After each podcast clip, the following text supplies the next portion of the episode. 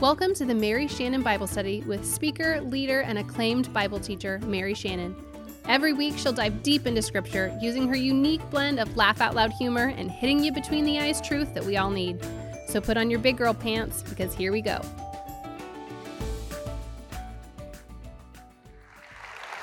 Hello, CCV. I'm so blessed to be at my home church this weekend surrounded by so many people that I love and so many people who love me. And um, just so you know, I travel all over the United States speaking, and so I'm in a lot of churches, and I might be biased, but I just want you to know we have the best church around. we really do. The community here is unbelievable, the leadership is unparalleled, and our heart for our city is just amazing. I've been through a lot the last four years, and I can tell you that I could not have gone through it without my church. So let me start by joining Ashley and saying to you, Happy Mother's Day to all you moms. But I also want you to know that I know that this is a really hard day for a lot of people. This can be a really hard day if you've lost your mom. It's a hard day if you've spent years going through infertility. It can be a really hard day if, like me, you've lost a child. And maybe it's just a hard day because you have great expectations of what you want this day to be, and it just never is. But today, I hope that through the story of Hannah and through pieces of my own brokenness, that you will leave here a little bit more convinced that God loves you as you are, that you are not alone, and that there is hope, even when life does not work out like you wanted it to. Because it is in those times that you really realize what is important and what is not. And so join with me as I highlight the story of Hannah from 1 Samuel chapter 1. It says there was a certain man whose name was Elkanah. He had two wives. The name of the one was Hannah. The name of the other was Peninnah. And Peninnah had children, but Hannah had no children. This man used to go up year by year to worship and to sacrifice to the Lord of hosts at Shiloh. On the day when Elkanah sacrificed, he would give portions to Peninnah, his wife, and to all her sons and daughters. But to Hannah, he gave a double portion because he loved her.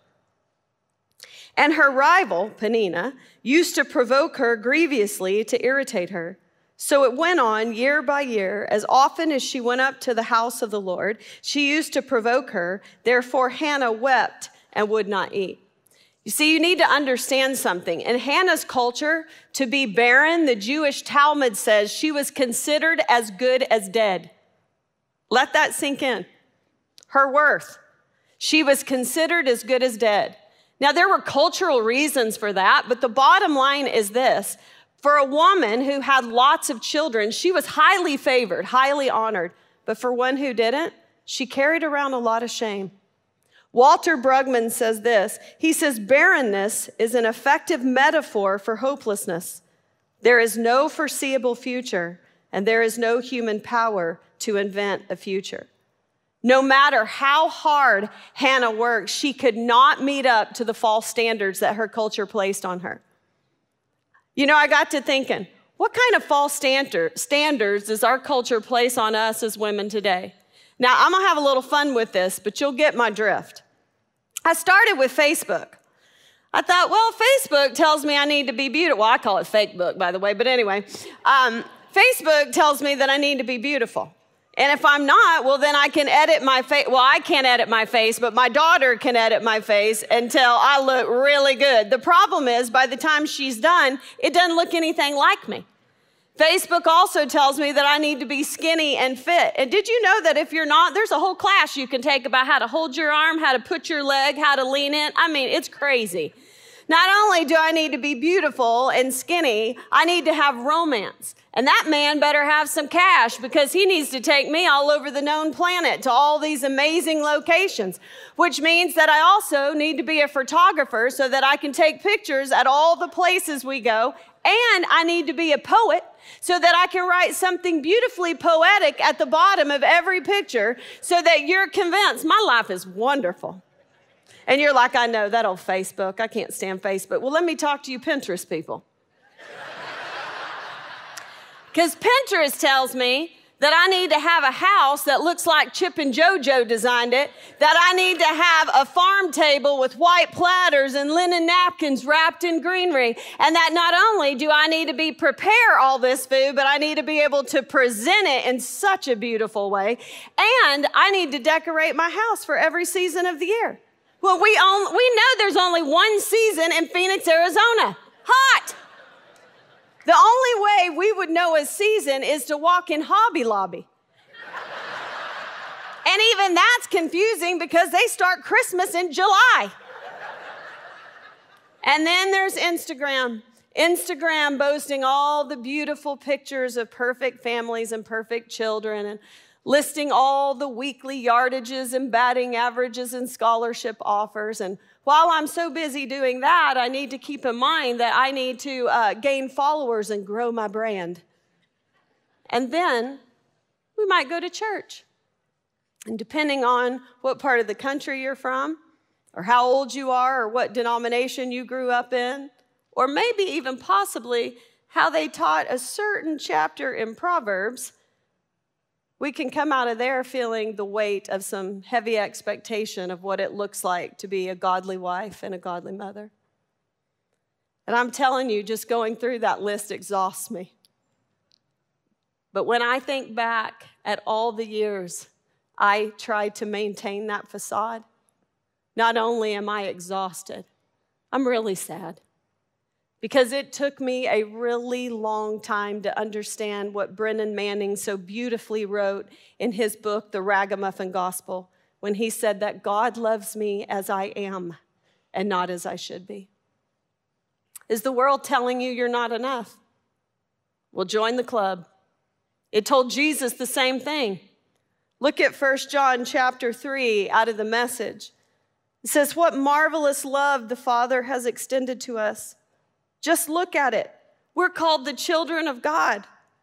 That's who we really are, but that's also why the world doesn't recognize us or take us seriously because it has no idea who He is or what He is up to. But, friends, that's exactly who we are children of God, and that's only the beginning. Our worth is not found in what we produce what we do or what we achieve. It is not found in the opinion of man, it is found in the heart of God. And I could more easily contain Niagara Falls in a teacup than I could comprehend the wild, uncontainable love of God. Listen, I'm not telling you don't be cute or work out, decorate your house, or achieve your dreams. You're looking at a family of achievers. What I'm telling you is that you cannot afford to put your worth there. To make matters worse for Hannah, enter Peninnah. You remember her? The other woman, the one who was constantly sticking her finger in Hannah's wound. Why? Because hurting people hurt people. You see, Peninnah may have had children, but Hannah was loved. And this isn't a message about a villain versus a victim, because if you're like me, which is human, we've been both. But this is Hannah's story. And in Hannah's story, it says that Peninnah constantly provoked Hannah. That word provoke in the Hebrew literally means to thunder or roar like a storm. It is the picture of being caught in a hurricane. Tim Keller says it is the only time in Scripture where that word is used and it is not actually talking about a storm. Oh, the storm of comparison. Ed Mylett says that any area in your life where there is unhappiness, you will find comparison. Let me say that again. Any area in your life where there is unhappiness, you will find comparison. Maybe comparing yourself to someone else, or comparing yourself to someone else's situation, or maybe even comparing yourself to a former version of you. You see, Hannah's culture was telling her that she was not enough, and comparison was highlighting it. I just wonder how often we invite comparison into our life with our thumb. Constantly control, uh, scrolling and scrolling and comparing, provoking our own storms of insecurity inside of us. Well, Hannah's story goes on and says that her husband sees her despair and he says, Hannah, why do you weep? And why do you not eat? And why is your heart sad? Am I not more to you than 10 sons? Listen, you got to love this man. Do you read the Bible like I do? What is he saying? Hannah, baby, isn't my love and provision enough to fill up all your broken and empty places? What is the answer to that? No. And listen, he's sincere. Scripture says he gave her a double portion. Listen, I'm from Arkansas. You give me a double portion of mashed potatoes. That's love right there.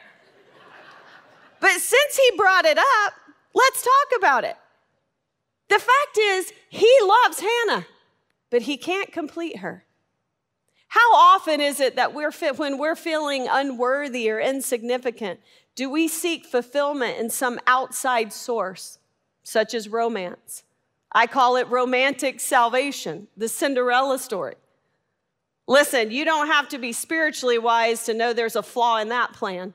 Let me give you a quote by a professed atheist by the name of Ernest Becker. He says this The love partner becomes the divine ideal within which to fulfill one's life. What is it that we want when we elevate the love partner to this position? We want redemption, nothing less. We want to be rid of our faults, of our feelings of nothingness. And he goes on to say, no human relationship can bear the burden of Godhood. Listen, I'm as romantic as anybody in this room. I love me some Hallmark. I mean, do you not think I could fantasize all day long about a rich, good looking city doctor who happens to break down in my small town, meets me, falls so madly in love that he decides to stay? And he and his chocolate lab decide they're gonna open up a coffee shop in my hometown. And every morning they come to me and they bring me coffee and sing, Good morning, beautiful. How was your night? Mine was wonderful with you by my side. By the way, if Bible teaching doesn't work out, I'm gonna be a country western singer. yep. Listen, I can fantasize about that all day long. But what's the point? It's fantasy. He's not real. But let me read you uh, about someone who is. Psalms 143 8 says, Let the morning bring me word of your unfailing love, for I have put my trust in you. Show me the way I should go, for to you I lift up my soul.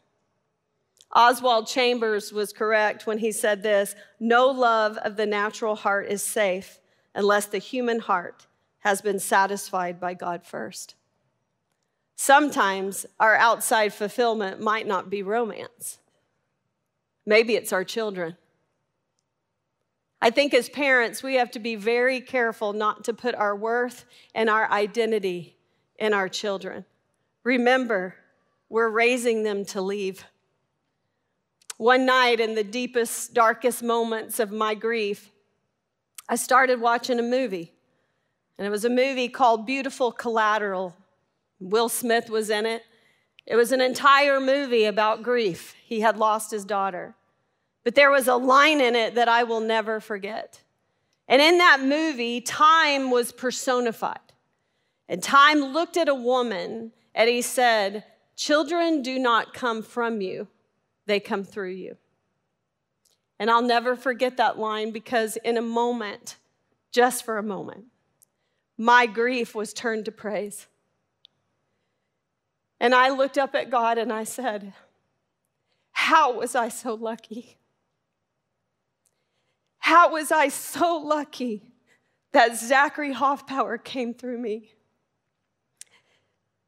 How was I so lucky that this beautiful, talented, compassionate boy came through me? And I realized he wasn't my appendage, Every decision he made was not my decision. All of his victories were not because of me, nor were all of his failures because of me. I did a lot of things right and I did a lot of things wrong.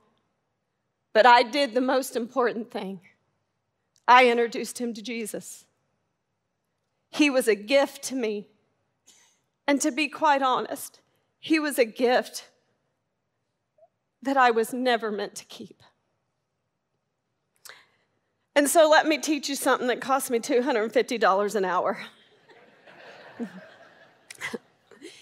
if you have your love cup stretched out for somebody else to fill, you're going to be empty. Because the only one that can fill your love cup is the one who knit you together in your mother's womb. The one who knows everything about you, knows every skeleton in your closet, and he picked you anyway. He thought you were worth dying for. And he will never leave you nor forsake you. If you know Jesus, He has placed His Spirit inside of you as a seal and a deposit, guaranteeing you that one day He will return for you. And by the way, He is always at work, He is preparing a place for you. But every morning, He waits for you to open up your eyes so He can say, Good morning, beautiful. How was your night? Verse 9 continues and tells us that Hannah rose. Says she was deeply distressed and she prayed to the Lord and she wept bitterly. Hannah rose. You got to love that word. That word rose in the Hebrew literally means to make a decisive decision. How was she feeling? She had a storm raging inside of her. All of her dreams gone all of her efforts in vain, comparison glaring in her face, and nothing was fulfilling her. It was a tsunami of emotion. But there is one thing that I have learned feelings are important. Do not avoid them. Do not stuff them. They are important. They are indicators to what is going on inside of us. But listen to me we are not slaves to them. I don't know if you have ever woken up on a morning and you kind of wish you hadn't. I've been there. I don't know if you've ever woken up on a morning and you just wanted to put the covers over your head and just go, nope. But can I encourage you? Rise up.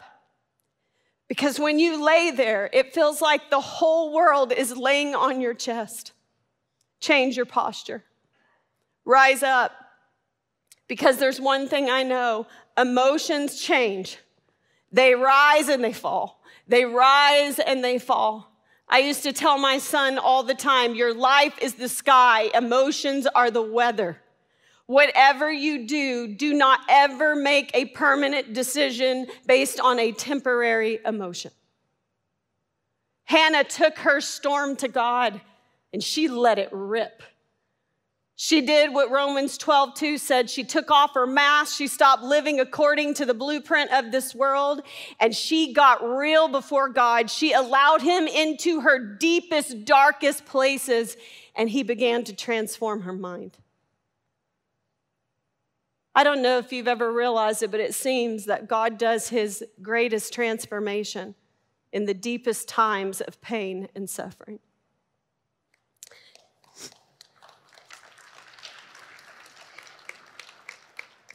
That's something I can relate to because I've been in a storm for the last four years I cannot begin to describe.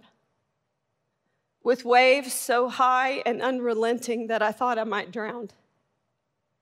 The first wave started with a divorce after 25 years of marriage that left me feeling so alone and afraid. The Titanic family sank. And daily, I had to watch as the emotional wreckage washed up on shore. I watched the sports dreams of both of my children come to an end, which, to be quite honest, was a lot of the glue that held us together. I watched my son go from being a two sport star at Stanford University and playing with the Diamondback organization to being on suicide watch at a mental hospital with no strings in his shoes or his sweatpants. I watched him go through two years of mental health that was so dark, depression so dark, anxiety so terrifying, obsessive thoughts so unrelenting, and insomnia that would make you crazy. He was diagnosed with meningitis and Lyme's disease, all magnified because of traumatic brain injury. I watched my daughter, I watched her heart being broken. She was angry and isolated, and she was watching all of her childhood fears come true. And just when we thought there was light at the end of the tunnel, just when we thought everybody was beginning to heal and we were moving forward. And my son took the safeties coaching job at the University of Northern Colorado under an amazing man by the name of Ed McCaffrey. Zach was pouring into young lives and living into his purpose. And just when we thought we lost him, on May 14th, 2020, to an accidental death in an attempt just to get some sleep. So when I read that Hannah went and poured out her soul before God so hard that the high priest thought she was wasted, I get it. She could no longer put on the good face. I remember the first time I could no longer put on a good face. I was in another city out teaching the Bible. And to be quite honest, the wheels of my family were coming off. And I was in the back and I was on the phone talking to both my adult children who honestly were at each other's throat. And like any good mother, I was trying to solve their problems from a distance on the phone. And after trying that for about 15 minutes and realizing I was going to be late to go out to VIP, which is a crazy thing, these women pay extra money to meet the speakers, which is so ridiculous to me because I'm not that great. You could meet me at Target. It's, it's not a big deal. But I was running late and I was on the phone and they were arguing, and I finally said, You know what? Y'all figure this out. You're grown. I need to go teach people about Jesus. and I come out and I walk out on stage, and there's four chairs already on stage, and this is the first thing I hear. Hi, I'm so and so, and I've been married to my pastor husband for 28 years, and on and on. And hi, I'm so and so, and by the grace of God, I've been married to my husband for 25 years, and my three kids are walking with Jesus. And then the next one came, and I'm over here going, Dear God, for once in your life, just shut my mouth. Please, just shut my mouth. Shut this mouth, because I was about to, for real, have a nervous breakdown. And I'm telling you, it got to me, and I opened my mouth and I looked at this crowd of women like this, and I looked and I said, Hi, my name is Mary Shannon Hoffpauir, and I'm your Bible teacher tonight. And I was married for 25 years until the stinking wheels fell off. And if I'm being quite honest, I can't stand either one of my adult kids tonight. and I started to bawl. and when I looked at my partners on the stage with their mouths wide open, I looked at them and I said, Sorry, not sorry. And I looked out at the crowd and I said, If you're here tonight to see perfection, you've come to the wrong place. But if you're here tonight to see a woman who is holding on to Jesus for dear life, I'm your girl. And my friend said it was like, It was like the Holy Spirit came down on that place and split the veil. It was never the same, and I was never the same because it was time for Shannon to become authentic. And I realized that night what God can do even through our brokenness. Hannah was at the end of herself. She was broken, but she was wise because she did two amazing things. She reminded herself that God was Yahweh. She says that name Yahweh 18 times in her prayer. Yahweh is his intimate name. It isn't the name that he uses in Genesis chapter 1 when he talks about speaking all things into existence. It is the name he uses in Genesis chapter 2 where he is highlighting his intimacy, where he talks about touching man leaning down in the dust and forming man with his hands and getting into our grill and breathing in us the breath of life. It is the God who walked beside us in the cool of the garden. It's the same name that Moses used when he said, Whom shall I say sent me? And he said, You tell them I am that I am. When I was young, I thought that was the craziest name.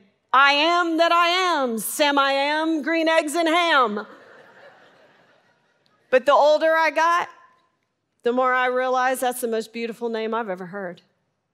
Because he was saying to Moses, listen, there is nothing you can possibly need that I cannot say I am. You need a savior? I am. You need a friend? I am. You need a hiding place? I am. You need a redeemer? I am. I am all you need. And so Hannah was reminding herself that she had an intimate God and that He was all she needed. Why? Because in this world you will have trouble. But take heart, I have overcome the world. I have prayed so many times that God would move the mountains in front of me. But it seems like, at least for me, He doesn't seem to move the mountains. Instead, he equips me to climb them. And with every step, I gain trust and faith muscles. Not only did she remind herself that God was intimate and that God was Yahweh, but she called him the Lord of hosts. That name is used over 200 times in the scripture, and Hannah's the first one to use it. The Lord of hosts. It reminds me of Genesis chapter 2, verse 1. And the heavens and the earth were finished, all the hosts of them. What does that mean? We have a God who opened up his mouth and light came out going 180,000 miles per second. We have a God who spoke, and every atom and molecule lined up in a row and did what he said. Listen, when the Creator speaks, creation obeys. We have a God who created all we see out of nothing. So if something is out of our control, trust me, it is still within His.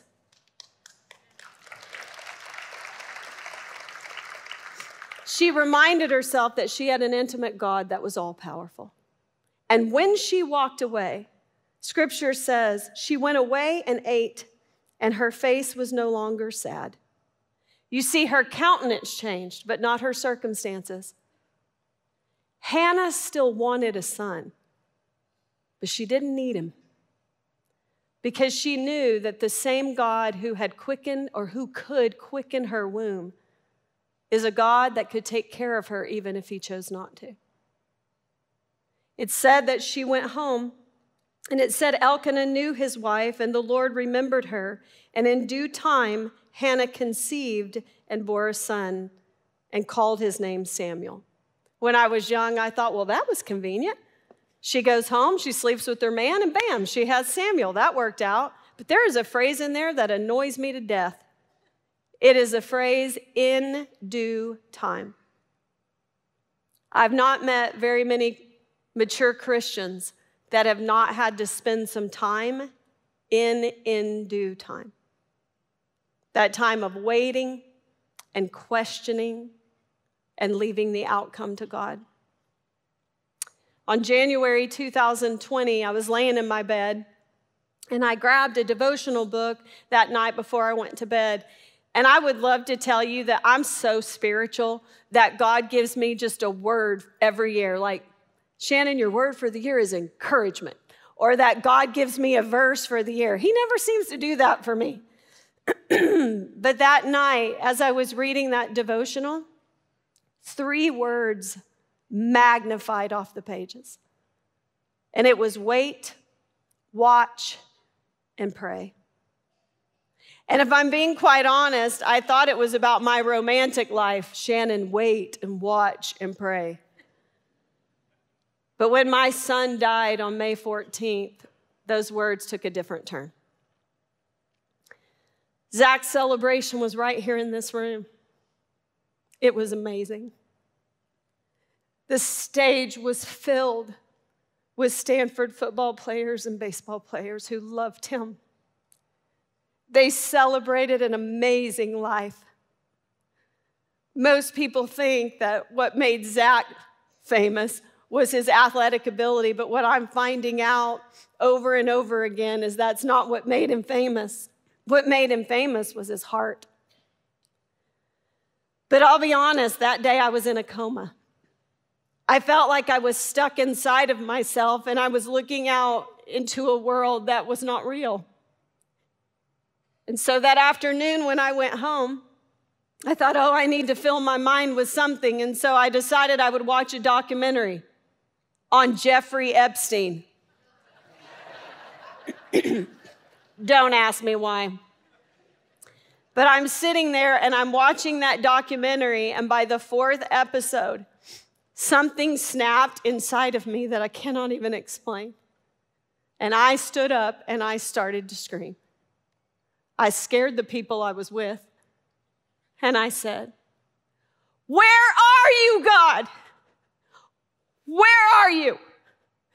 This cannot be my son's story. No, it cannot be. We have gone through too much. I promised him that you would be close to the brokenhearted. I promised him that you would see him through. I don't see you now. This cannot be real. Where were you when all of these children were being abused? Where were you in the Holocaust? I mean, I was blaming him for everything in history. How dare you take my son? How dare you? I have taught every young person in this valley. I have taught every woman in this valley I have been faithful to you. What else do you want from me? Am I the West Side Job? What do you want? Wait, watch, and pray? That is cruel. I hate you. I'm done. And I screamed until I wore myself out. The next morning, I got up and I sat on my patio, quiet. And I'll never forget it. All of a sudden, I heard the words wait, watch, and pray. And I thought, who got those words in scripture? Peter. Peter. Jesus walked out in the Garden of Gethsemane and he said, Peter, can you not just wait and watch and pray? Because something is coming that you do not comprehend, and it is going to rock you to your core. It is going to make you question everything you thought you knew, and man did it. I remember the day my son died, I looked at Mark Moore, who was my rock that day, and I said, Is heaven real or is it BS? I have been teaching about it my whole life. Was I teaching about it because somebody else taught me? Is it real? And he took my face like only Mark Moore can, and he looked at me and he said, Girl, it is real. And I sat there that day going back from the beginning of why is it that I believe what I believe. Once again, I was reminded of Peter in a great time of questioning when Jesus says to him, People were leaving him left and right, and he said, Peter, do you want to leave me too? And Peter looked at Jesus and he said, Where would I go? You have the words of life. And so there I was, with an agony I could not escape but a faith I could not deny. For I was fully convinced that neither death nor life, neither angels nor demons, neither the present nor the future, nor any powers, nor my anger, nor my questioning, neither height nor depth, nor anything else in all of creation will be able to separate me from the love of God that is in Christ Jesus our Lord. The pages of this scripture tell me something. They tell me that I have a God that loves me so much. He willingly gave his only son for me. And so, it is to a God like that that I can trust my son. I don't know what you walked in here with today. I don't know what pain you're carrying or what storms you're in. But my advice is this press into Jesus. You press in. Don't run from him. Don't avoid him. If you're mad at him, tell him. If you got questions, ask him. But you press into him because that's where all the good stuff is. And when you can, and you will not be able to do this part alone. You need community. I could not have done this without my community. But when you can, you press on, you rise, you put one foot in front of the other, and you move. And no matter what, no matter what you do, don't you ever lose hope. God bless. Thanks for tuning in to the Mary Shannon Bible Study. Be sure to subscribe. Shannon also hosts the hilarious and heartfelt Mary Shannon's Table podcast, where, along with friends, they chat about life, faith, and leadership. Check out the show now and subscribe. If you want to connect with Mary Shannon, go to Instagram at It's Mary Shannon or visit itsmaryshannon.com.